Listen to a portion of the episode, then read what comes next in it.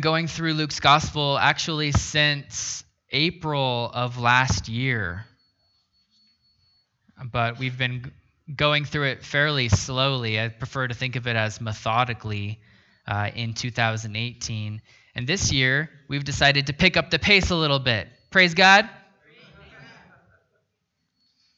We spent the last six weeks uh, jumping around chronologically and covering some of the uh, parables in Luke uh, which were actually really interesting, and I think they provided a good bridge to get us from the who Jesus is uh, of the opening chapters to the how Jesus loves of the deeper chapters in Luke, the later parts of his ministry.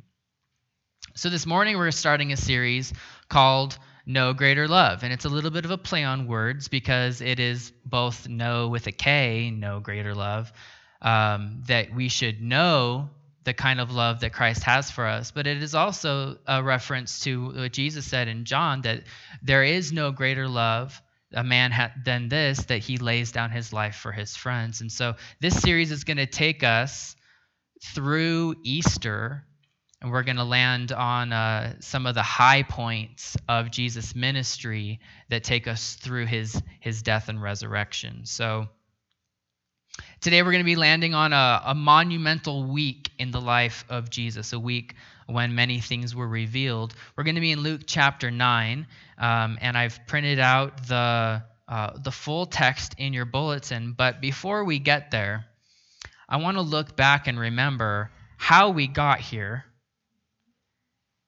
why this matters, and who we're talking about. So let's go all the way back we're going to go all the way back. I'm going to use my mature voice this morning. We're going to go all the way back to the beginning. In the beginning, God. Well, let's just stop with God. In the beginning, God. Before he created, before time and space, which contemporary science tells us were made at a certain point, probably at the same time. Before he created time and space, before he created anything, God was. In Hebrew, God, in this case, in Genesis 1 1, is the word Elohim. Elohim is a plural word, it is the plural name of God. And it's used many times early in Genesis, but it's also used with a singular pronoun he, which is odd. It would be like saying, that guys. Do you know what I'm talking about? That guys. No, that is a singular. Guys would be a plural. So he God, he the God, but he is singular and God the word is plural. It's odd. It's almost like God is one, but God is also more than one at the same time. I digress. In the beginning, Elohim, God, this singular and plural God, he created the heavens and the earth. He created everything. He created people as the pinnacle of his creation, in his image, to be like him, to have authority, to be spiritual. If you wonder what it means to be made in the image of God, the, the, the way that I think about it is think about how everything else is made. Think about the molecular, sort of atomic level. We're made of, I'm made of the same thing as this podium. On a on a molecular level. Carbon and things like that, we're made of the same building blocks, but I am certainly not like this podium. But even animals, think of a squirrel. We're made of the same things, but there is something special about people among all, out of all of God's creation. We're made in his image. We're made to be like him in a special way. And God loved us we had a relationship with him. He walked with us, he talked with us. He gave us authority over creation, and he gave us rules. Well, he just gave us one rule, really don't eat from that tree. But man, that tree. When an alternative came up, Well, God had said, if you eat of it, you will die. The issue was that there was this serpent. And when he presented an alternative, we call this the, this the devil, the serpent is, is a representation of, of Satan. When the devil gave us an alternative, our ancestors decided to follow the alternative instead. They knowingly broke God's rule.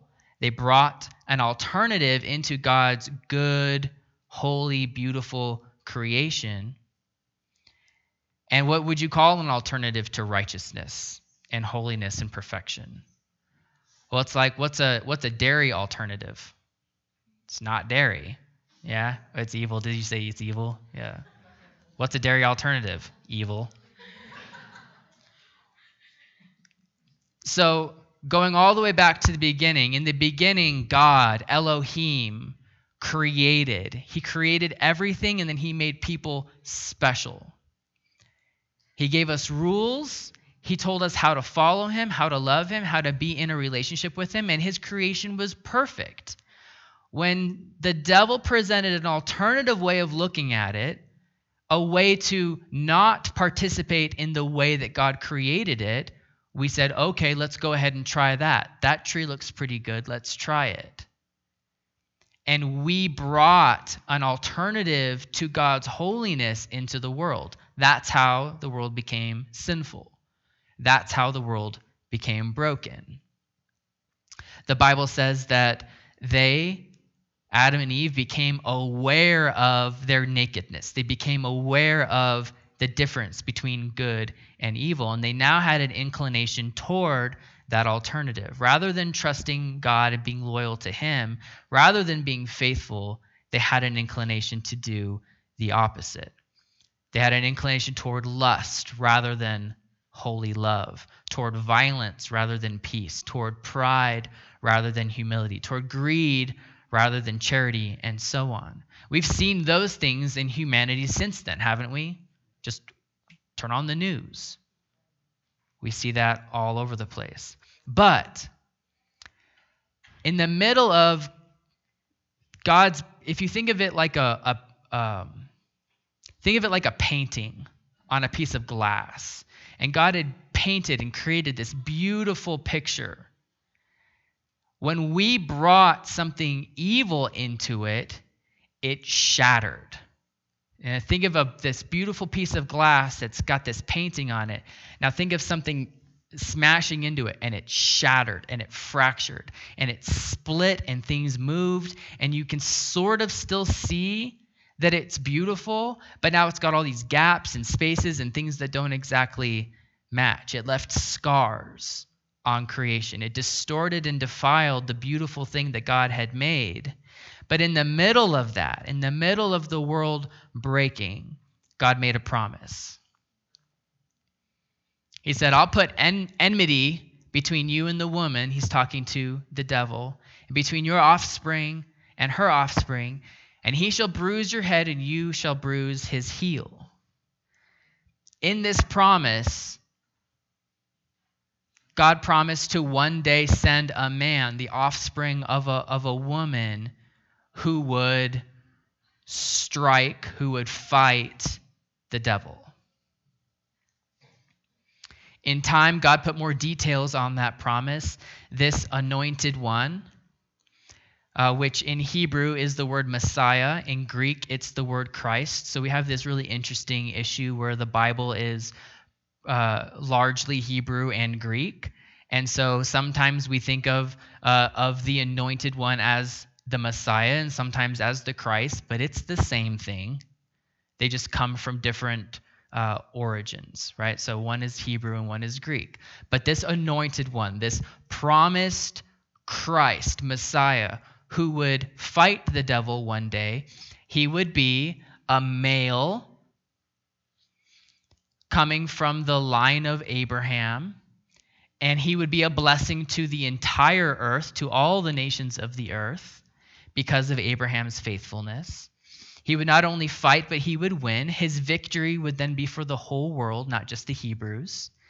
He would come from David's line, he would preach good news and heal people, but also he would suffer. He would be rejected by his own. He would pay for sin, which biblically means death, because the wages of sin is death. The wages of sin is death, by the way, because the life that God created us to have, He gave us life to live with Him, to honor Him, to follow Him. But in our brokenness, we don't honor Him. And so we lose the right to the life that he gave us. He gave us life to honor him. When we dishonor him, we lose the right to that life, which is why the Bible says the wages of sin is death. So the Messiah would pay for sin, which means die, and he would bring the kingdom of God. How could the Christ suffer and die, yet also defeat the devil? It's a mystery. Daniel's prophecy tells us that he would bring a new kind of kingdom and he would reign in that kingdom. Then, after 400 years of prophetic silence in Israel, John the Baptist came preaching, Repent, for the kingdom of heaven is at hand. And a young woman named Mary from the line of David was supernaturally given a child in her womb. Yes, that's weird. It sounds crazy, but God needed, it's hard to say that God needs anything, but God needed someone who was neutral to sin like Adam was, who wasn't a part of the brokenness. He needed someone who was neutral, who could be faithful, who had an opportunity to be faithful. So he, God, took on flesh as a baby outside of the sinful inheritance of man. Mary and Joseph were told by angels that their son would be the Savior, that he would save his people, so they named him Jesus. He would be not just a man, but he would be God among men. He would be Emmanuel, God with us. He would be the Prince of Peace and the promised one who would finally defeat Satan and make a way to restore our relationship with God, which was broken in the garden. But he would also suffer and die. But that's not something you walk around telling everyone. Do you know what I'm talking about? Jesus grew up in a small town, Nazareth. Sort of like Belen to Albuquerque. Sort of on the outskirts. There's maybe a sign for it on a road somewhere, but it's not a big deal. You know what I'm talking about? Am I wrong? Am I using a bad local reference? Or is that okay? That's fine. You guys tracking with me right now? Okay. He grew up in a small town, Nazareth. He was a carpenter. He was the carpenter's son, who became a carpenter too. When he was 30, 30 years old, he heard that John the Baptist was preaching repentance at the Jordan. Jesus wanted to be baptized by him, so he went down to the river. And when he was in the water, God the Father opened the heavens and declared, this is my son, who, in whom I am well pleased. That's my boy. Think about it like this thousands of years ago, thousands of years ago, the world was beautiful and then it broke. And God, in the middle of it breaking, said, I have a plan for bringing it back. I have a plan to fix it. I will send somebody who will defeat the deceiver, who will defeat Satan. He's going to make everything beautiful again. He's going to be from Abraham's family. He will be from David's line. He will preach good news. He's going to restore the, the creation, and in doing so, he's going to bring the kingdom of God to bear on, on, on, the, on the earth. And we have these promises. We have these promises. And then all of a sudden, it's been quiet for a while 400 years. And then all of a sudden, John the Baptist comes and says, It's happening. The kingdom of God is at hand. And Jesus is born. And Jesus goes out to be baptized, to repent in the river with John. And God opens up the skies, and the Holy Spirit descends bodily on Jesus. And God says, That's my son. That's my boy. And I'm so proud of him. That day, in that moment, Elohim was in the river. Do you understand that? The plural God of creation, the creator, the Father, the Son, and the Spirit, with the Son in the water, the Holy Spirit coming out of the clouds, and God speaking from the heavens. The people there experienced Elohim, who created something beautiful and now is recreating it. He's now beginning to establish his kingdom on the earth. And his plan to fix all the brokenness in the world is beginning. So Jesus goes from the river out into the wilderness to fight the devil. But what's different now? And Jesus, full of the Holy Spirit. He's full of the Holy Spirit now. He goes out into the wilderness. The devil tries to tempt him, gives it his best shot, actually, his three best shots, and Jesus proves faithful every time. Though he was tempted, he proved himself faithful, and he defeated Satan right then and there. Guys, Jesus defeated Satan already. He's already been defeated. So you might be thinking, well then what's what's up? then why all of this? Why why is there still sin in the world? Why isn't it beautiful again? And the best way that I could think to, to explain this is by talking about the Lakers. Because I love the Lakers. But they've been mathematically eliminated from the playoffs. They still have games to play. But they lost. That's like what's happening with Satan. He's still got games to play, but he's already been eliminated. He's already been mathematically, he can't come back from this. Does that make sense? Go Lakers.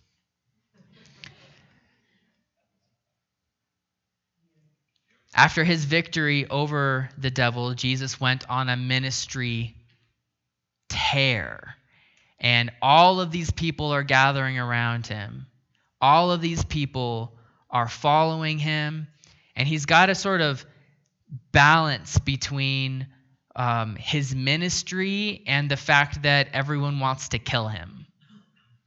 So he's got all of his people who are following him. He's preaching good news. He's reframing what we should value. He's healing people, performing other miracles. He's got answers for every question. He's got questions for every question. It's like Jesus' favorite thing to do is just ask a question after they ask him a question.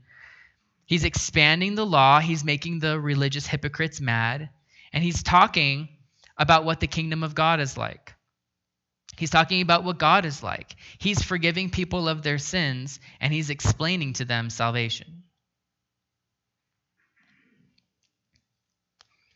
And he's got thousands and thousands of people who are following around him around, but guess what he's not saying?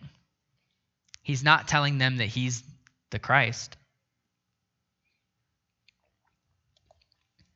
Why? Because they'd kill him. Rome would have killed him like that if, if he walked around saying, I'm the Christ, the king, I'm, I'm the king of the Jews. No, no, you've got to, you've got to follow, you've got to follow Caesar. Calling himself Christ would have meant that he's a revolutionary and they would have killed him. So he's not saying, I'm the anointed one. But he is.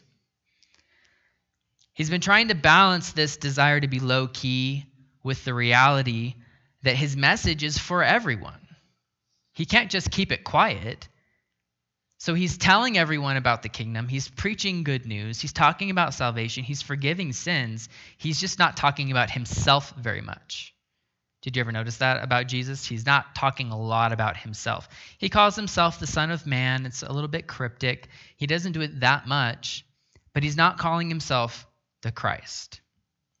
He allows the crowds to follow him, but then every now and then Jesus separated himself from the crowds, preferring to be by himself or just with his disciples. And our passage this morning is during one of those times. He had just fed 5,000 people with just a few loaves and, and some fish.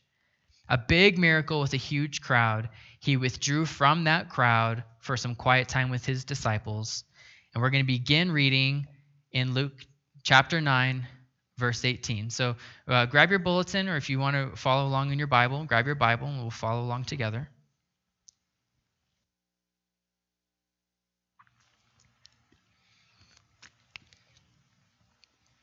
Verse 18 says, Now it happened that as he was praying alone, the disciples were with him, and he asked them, Who do the crowds say that I am? And they answered, John the Baptist, but others say Elijah, and others that one of the prophets of old has risen. Then he said to them, But who do you say that I am? And Peter answered, The Christ of God. And he, that's Jesus, strictly charged and commanded them to tell no one this, saying, The Son of Man must suffer many things and be rejected by the elders and chief priests and scribes, and be killed, and on the third day, third day be raised. Take a minute and appreciate what this means that Jesus is the Christ. It means that God, for all of human eternity, for all of human history, has made a promise to one day send someone who will fix all the brokenness that we live in. One day I'll send someone who will fix it. One day. That promise gets developed over time, but it's still something to look forward to, right? Well, one day, one day, one day we'll do this. One day I'll do this for you. Think about the thousands and thousands and thousands and thousands of people who were waiting, hoping that that day would be would fall in their lifetime. Where God was going to fix the brokenness of the of the world. So so much had happened uh, Israel had, had, had, had come up, Israel had split, the, the, the northern kingdom was lost, the southern kingdom was lost, they were in exile. All of these things, all of these things were going on, and people the whole time were praying, crying out, God, is today the day that you will send your anointed one to save us and to fix this mess? Have you ever wondered, have you ever wanted God to just fix the mess that we live in? For thousands of years, they've been waiting for God to send the one. Think about the Matrix, right? Neo in the Matrix. He's the one. There is only one person who can fix the mess that they're in. In the Bible, Jesus is the one. He's the only way that God has designed for the mess to be fixed. And here he is. They've been following him and they've been following him and he's been teaching and they've been following him. And he says, he does this big miracle and then he says, well, Who do they think just did that? Hey guys, he's got his his his followers, his close followers with him. He says, Who do they think that I am? I mean, doing these miracles and I'm and I'm preaching and they're they're listening to me and they're gladly taking the healing that I provide and the, the feeding. But who do they think that I am? Elijah, you know, Elijah's a good one. But John the Baptist, John the Baptist to me, and that's a horrible answer because John the Baptist is actually alive at the same time in just another place, right? So it's like, they think I'm John the Baptist? What? They think John the Baptist is a magician? He's just appearing in two different places at the same time? That's sort of a crazy answer, but they're just reaching. Do you understand that? They're just reaching uh, maybe a, maybe you know maybe one of the other prophets that came back to life. Nobody knows. Who is this guy? That's what the crowds are saying. And then jesus asks the question that's at the center of our faith. But who do you say that i am? Who do you say that i am? I think it's good for us to reflect on that question Who do you say Jesus is?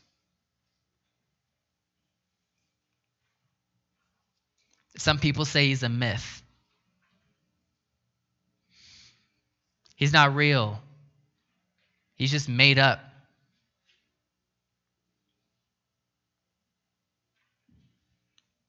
Who do you say that he is? Some people say he was a wise teacher. Maybe who turned into a legend. Some stories were embellished about him. Who do you say Jesus is? Is he just a man? Is he a myth? Is he a great guy they, they embellished about? Was he a prophet? Did he speak for God? C.S. Lewis said, He's either a liar, he's a lunatic, or he's the Lord.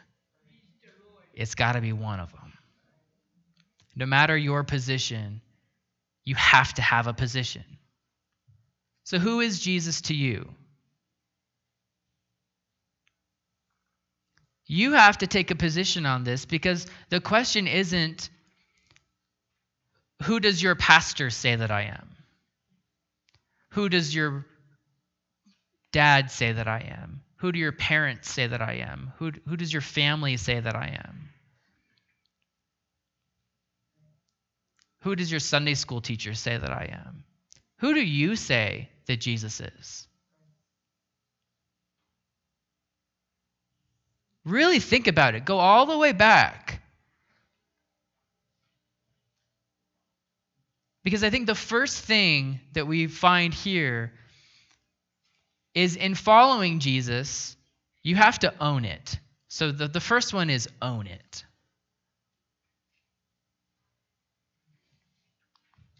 Own it. Because it's not up to your family, it's not your parents. When I was in college, I had to decide to reject my parents' faith. And I did. And what I came back to was my faith. I owned it. You have to own it. Whatever it is, whoever Jesus is to you, it's got to be yours. You can't just inherit your faith. You have to own it. It has to be yours. Who do you say that Jesus is? There is no saved by affiliation.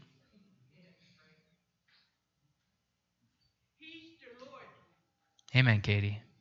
Amen but you have to own it. Your faith, that answer has to be yours. Peter gave us the answer. He is the Lord. But that has to come from you, it has to be your answer. Jesus told them, keep it quiet, keep it on the down low. Well, that's not surprising. We know that Jesus was doing that. But part of what they weren't expecting was the reason.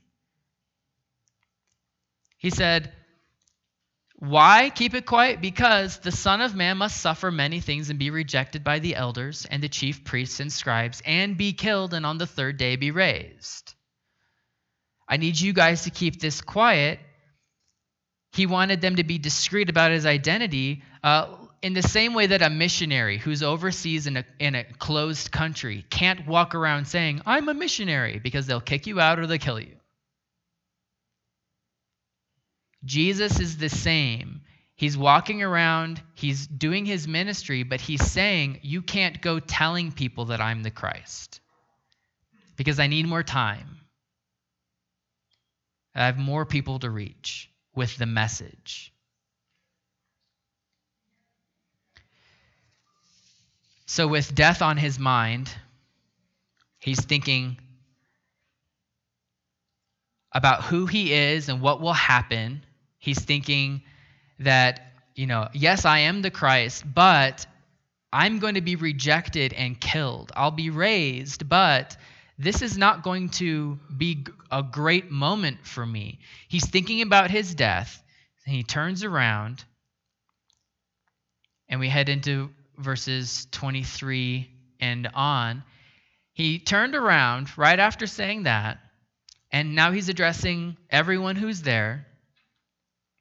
He's thinking about his death, and he says, And if anyone would come after me, so yes, I'm the Christ, but I don't want you to tell people because it's going to lead to my death. And if anyone wants to come with me, let him deny himself and take up his cross daily and follow me. Now, to be clear, to take up your cross is a call to die. There aren't other things that crosses are used for in the first century. Take up your cross means prepare to die. If you want to come with me, I'm headed to my death. And if you want to come with me, you have to deny yourself. You have to go buy a gravestone, and then you can come with me.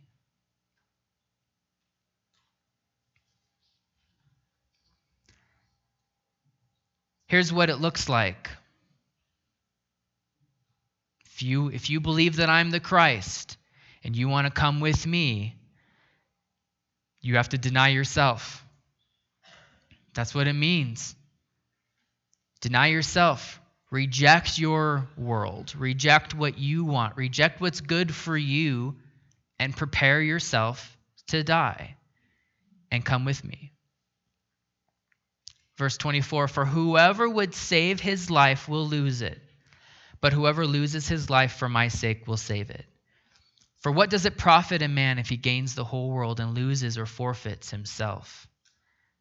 For whoever is ashamed of me and my words, of him will the Son of Man be ashamed when he comes in his glory and the glory of the Father and of the angels. But I tell you truly, there are some standing here who will not taste death until they see the kingdom of God. See, Jesus knows he's going to die. It's part of the promise. There has to be there has to be a payment for the sin of the world, for the brokenness of the world. If you have a, a, a, glass painting that's been broken, you can't just push them back together and say, see, it's fixed. You have to go buy something, right, that's going to glue it back together. Jesus is the payment that allows the world to come back to God, that redeems the world from the brokenness back to the good creation that God intended it to be in the first place. He knows he's going to die, it's part of the promise. And I wonder what he saw in the disciples' face when he told them that he would have to be rejected and killed and raised again on the third day. If you're truly following me, you have to be prepared to die too. And according to Jesus, this is what it looks like to follow him, to own your faith. If you own your faith, you have to follow him regardless of the consequences, even to your own death. Verse 24. Look at verse 24. Living for Jesus is a sacrificial life.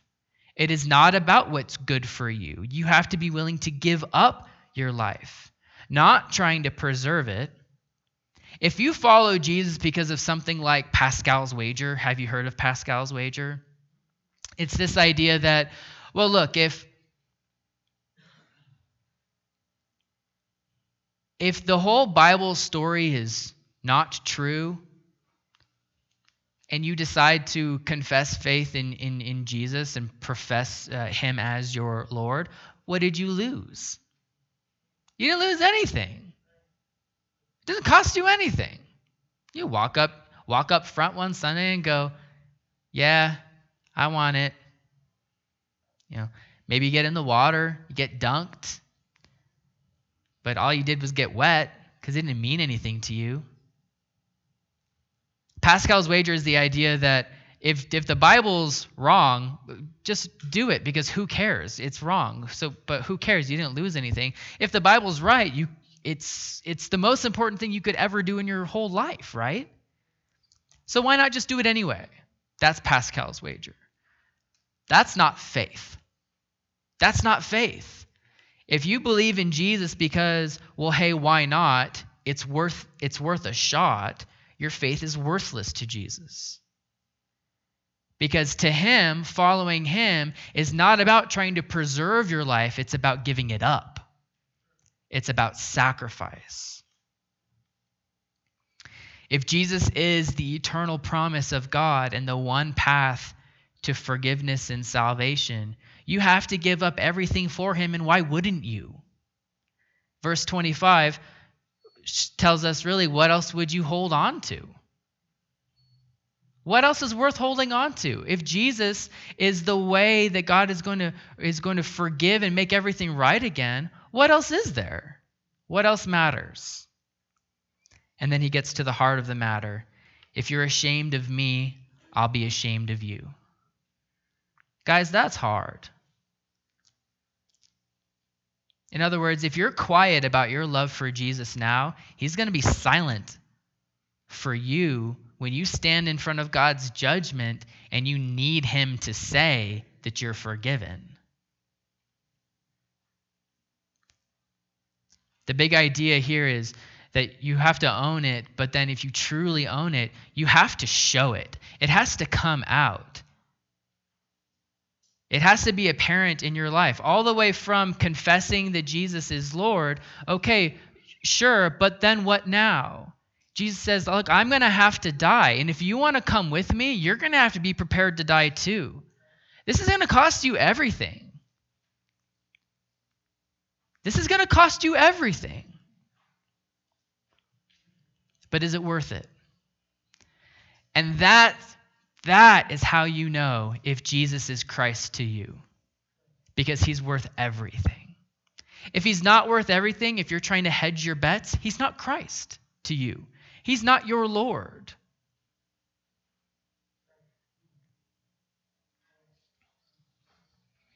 It's a radical kind of showing your faith. This is the kind of this is the kind of show it that leads missionaries overseas to give up their life and to go pursue what Jesus has called them to do. It's the kind of show it that has for thousands of years and to this day led Christians to be martyred for their faith. It is the the Columbine shooter walking up to a student and saying, "Do you believe in Jesus?" And when she says, "Yes," he killed her. It is not a small kind of showing your faith like a bumper sticker on your car. It is a go buy your gravestone and be prepared to lose everything, even your very life, for Jesus. That is hard. I don't care who you are, that's hard. It was hard for Jesus. You think it was easy for him to realize that he was going to have to give up his life? No. No. Let's keep reading. Verse 28. Now, about eight days after these sayings, he took with him Peter and John and James and went up on the mountain to pray. And as he was praying, the appearance of his face was altered, and his clothing became dazzling white. And behold, two men were talking with him. This is Moses and Elijah. How did they know? They just knew. They just knew. They appeared in glory and spoke of his departure, which was about to accomplish at Jerusalem. Now, Peter and those who were with him were heavy with sleep. But when they became fully awake, they saw his glory and the two men who stood with him. And as the men were parting from them, Peter said to Jesus, Master, it's great that we're here. I am so glad that we're here. Let us make three tents one for you, and one for Moses, and one for Elijah, not knowing what he said. Do you ever do that? You say something and you go like, "Yeah, I wasn't really sure what what I was saying." I sort of walked into that conversation without thinking about it first. As he was saying these things, again, not really knowing what he was saying, he's sleepy too. Forgive Peter. As he's saying these things, a cloud came and overshadowed them. and they were afraid as they entered the cloud. So think of this fog coming down and encasing them. And they're scared, and a voice came out of the cloud saying, This is my son, my chosen one. Listen to him. And when the voice had spoken, Jesus was found alone. And they kept silent and told no one in those days anything of what they had seen. There are a thousand things to say about this passage. Let's try to keep it simple. Jesus, it seems he's a bit worked up about dying. Yes, I am the Christ, and I don't want you to tell people, don't broadcast it because I'm going to be rejected. I'm going to be killed, and I will be raised on the third day. And if you want to come with me, you have to deny yourself. You have to leave your whole world behind. You have to take up your cross, be prepared to die, and you have to follow me, knowing where I'm going. And eight days later, with I think this heavy on his heart, he's praying. And what does God do? God sends him some encouragement. He sends Moses and Elijah to what? What does it say? To talk to Jesus in verse 31 about his upcoming departure. Now, in Greek, it's the word exodus, his exit his death. The reality is that no one could really help Jesus process through the reality of his coming death. We have the advantage of reading ahead and knowing that his disciples still really didn't get what was going on. His family wasn't supporting him. The, the leaders of God's people at the time were calling Jesus evil. There's no one that Jesus can sit down with and go, Guys, I don't know what to do about this thing. Nobody gets it. But God gets it. He hears Jesus' heart and he sends this encouragement Moses and Elijah. Now, I don't know what they said, but I imagine that Moses was explaining to him the reality of sin and the, the penalty for sin. And Elijah was explaining the, the great promises of God and that Jesus is the bridge between the penalty for sin, the brokenness of the world, and the promises of God. And that he was going to be standing in the gap, providing a way for people who are broken in sin to give their life to him so that he can forgive them and then give them the promises of God. That's why Jesus had to die. And I imagine Moses and Elijah explaining that to Jesus, encouraging him.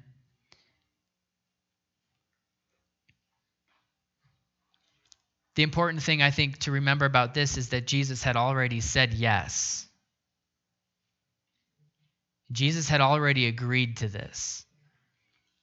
When they confessed, when Peter confessed him as Christ, he said, Yes, and I'm going to die for this. I'm going to be killed for this. It's not a question. Jesus is struggling with the reality, I think, of what that means, but he's already agreed to it. He's already said yes, and so he gets this encouragement from God. Meanwhile, Peter and James and John saw Jesus in his glory. It was an experience that both Peter and John wrote about later. They saw something that God normally keeps behind the veil, probably because we wouldn't understand it, and probably also because it doesn't mean it would help our faith at all. I mean, case in point, look at Peter and James and John. They didn't see Jesus' glory and fall down and worship him. They saw Jesus in their glory and thought, let's make three tents. One for one for each of you. Now imagine God has they know that he's the Christ. They know that Jesus is the Christ. And God in heaven is watching And he sent Moses and Elijah down to encourage Jesus and to speak with him about his death. God has lifted the veil. Peter and James and John can see Jesus in his glory.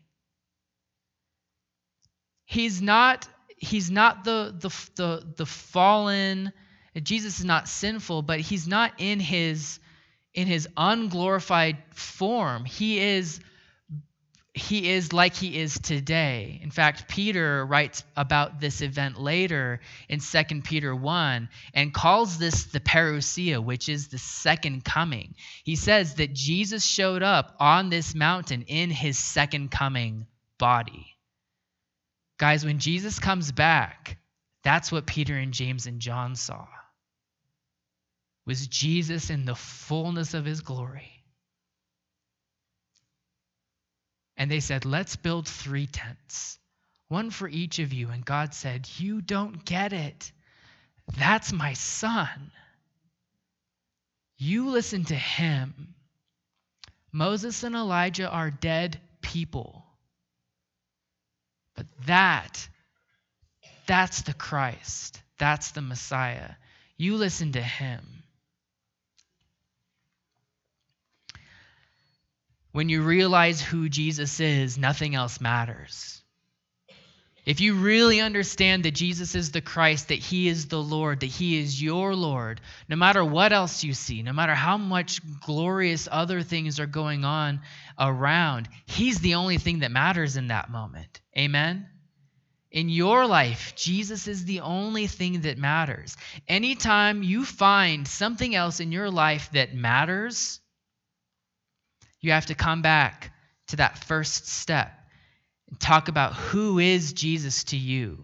And then you have to own that. Is he the Christ to you in your life? Is he the answer to all your problems? Is he the Lord of your life? Is he the Son of God? The only way for you to be forgiven, the only thing that can bring you anything that matters, is that him? Or is he one among many? is there are lots of things that matter in your life. He has to be the only thing. Who do you say that I am? So the process is you have to own it, who Jesus is. It has to be part of who you are. You have to live it out. It has to come out publicly. You have to be proud of who that is, of who Jesus is for you. You can't be ashamed to say the name of Jesus Christ. You have to own it, you have to show it, and then repeat. It's just like what the shampoo bottle says. You have to rinse, you lather, and then you repeat. Rinse and lather and repeat. It's the same thing with our faith. Because of the broken world that we live in, you have to appreciate that Jesus is the one thing that matters in your life. He's the one thing that matters in your life. Jesus said, If you're not willing to leave your father and mother and brother behind, you can't follow me. If you're not willing to take up your cross and follow me to your death, you can't follow me. Jesus is the one thing that matters. You have to come back to that all the time. And then you have to think about how do I live that out? How do I show people that that's true in my life? And then when the world drags you down, when you start to get other things that matter, you have to come back to the beginning and ask that question Is Jesus still Christ? Is he still the Lord of my life? A couple things to think about, and then we'll wrap up. The first is Who is Jesus to you? Who is he in your heart, and who is he in your life? Because you might say, Well, in my heart, I know that Jesus is the Lord. But what if I look at your checkbook? What if I look at your calendar? What if I ask your friends? In your life, is Jesus Christ? Is he the anointed one sent by God, the one who saves you from your sins, the one that matters in your life? Is he the Christ? In your heart, is he the one in your life? The cool thing I think is that in in a, what God said to Peter and James and John. I sort of feel bad for them because they're sleepy. And what would you do if you saw Jesus in his glory? You probably wouldn't say the right thing either, would you? Right? So I sort of sympathize with them. But the cool thing is that God spoke down to them and said, This is my son. And uh, the way that I read that is like, You've got him with you all the time.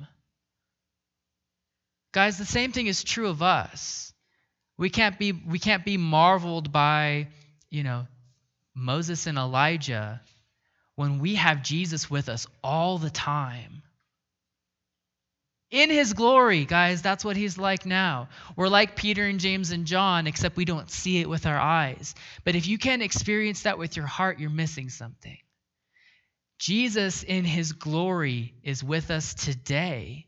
He's the one who brought us together this morning.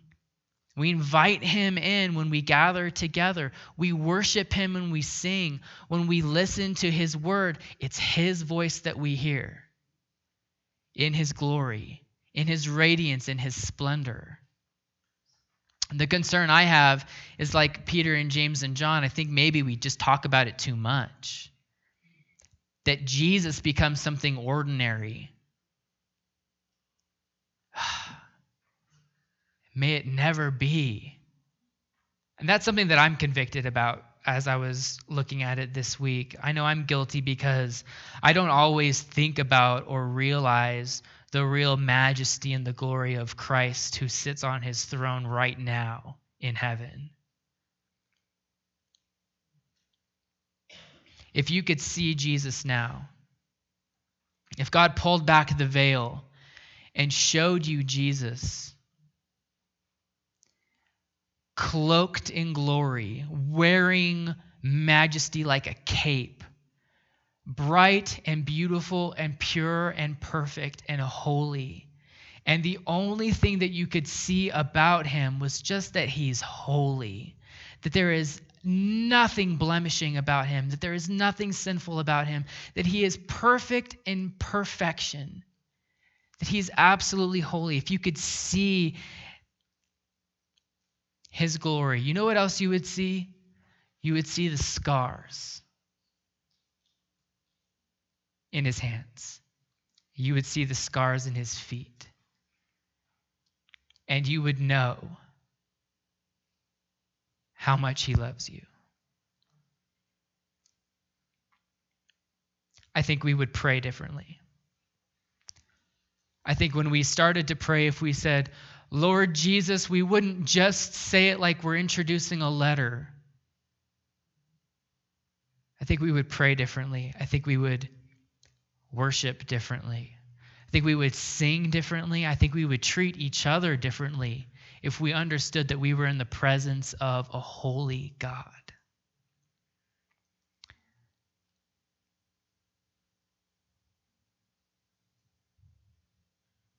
Sometimes I cry when I pray. Sometimes I cry when I preach. I think we would be holy, weeping messes if we could really see what's happening right now the way that God sees it. This week, understand and hear God say to you, that Jesus is the Christ, listen to him. He's with you all the time. You just need to listen to him. Let's go to him in prayer.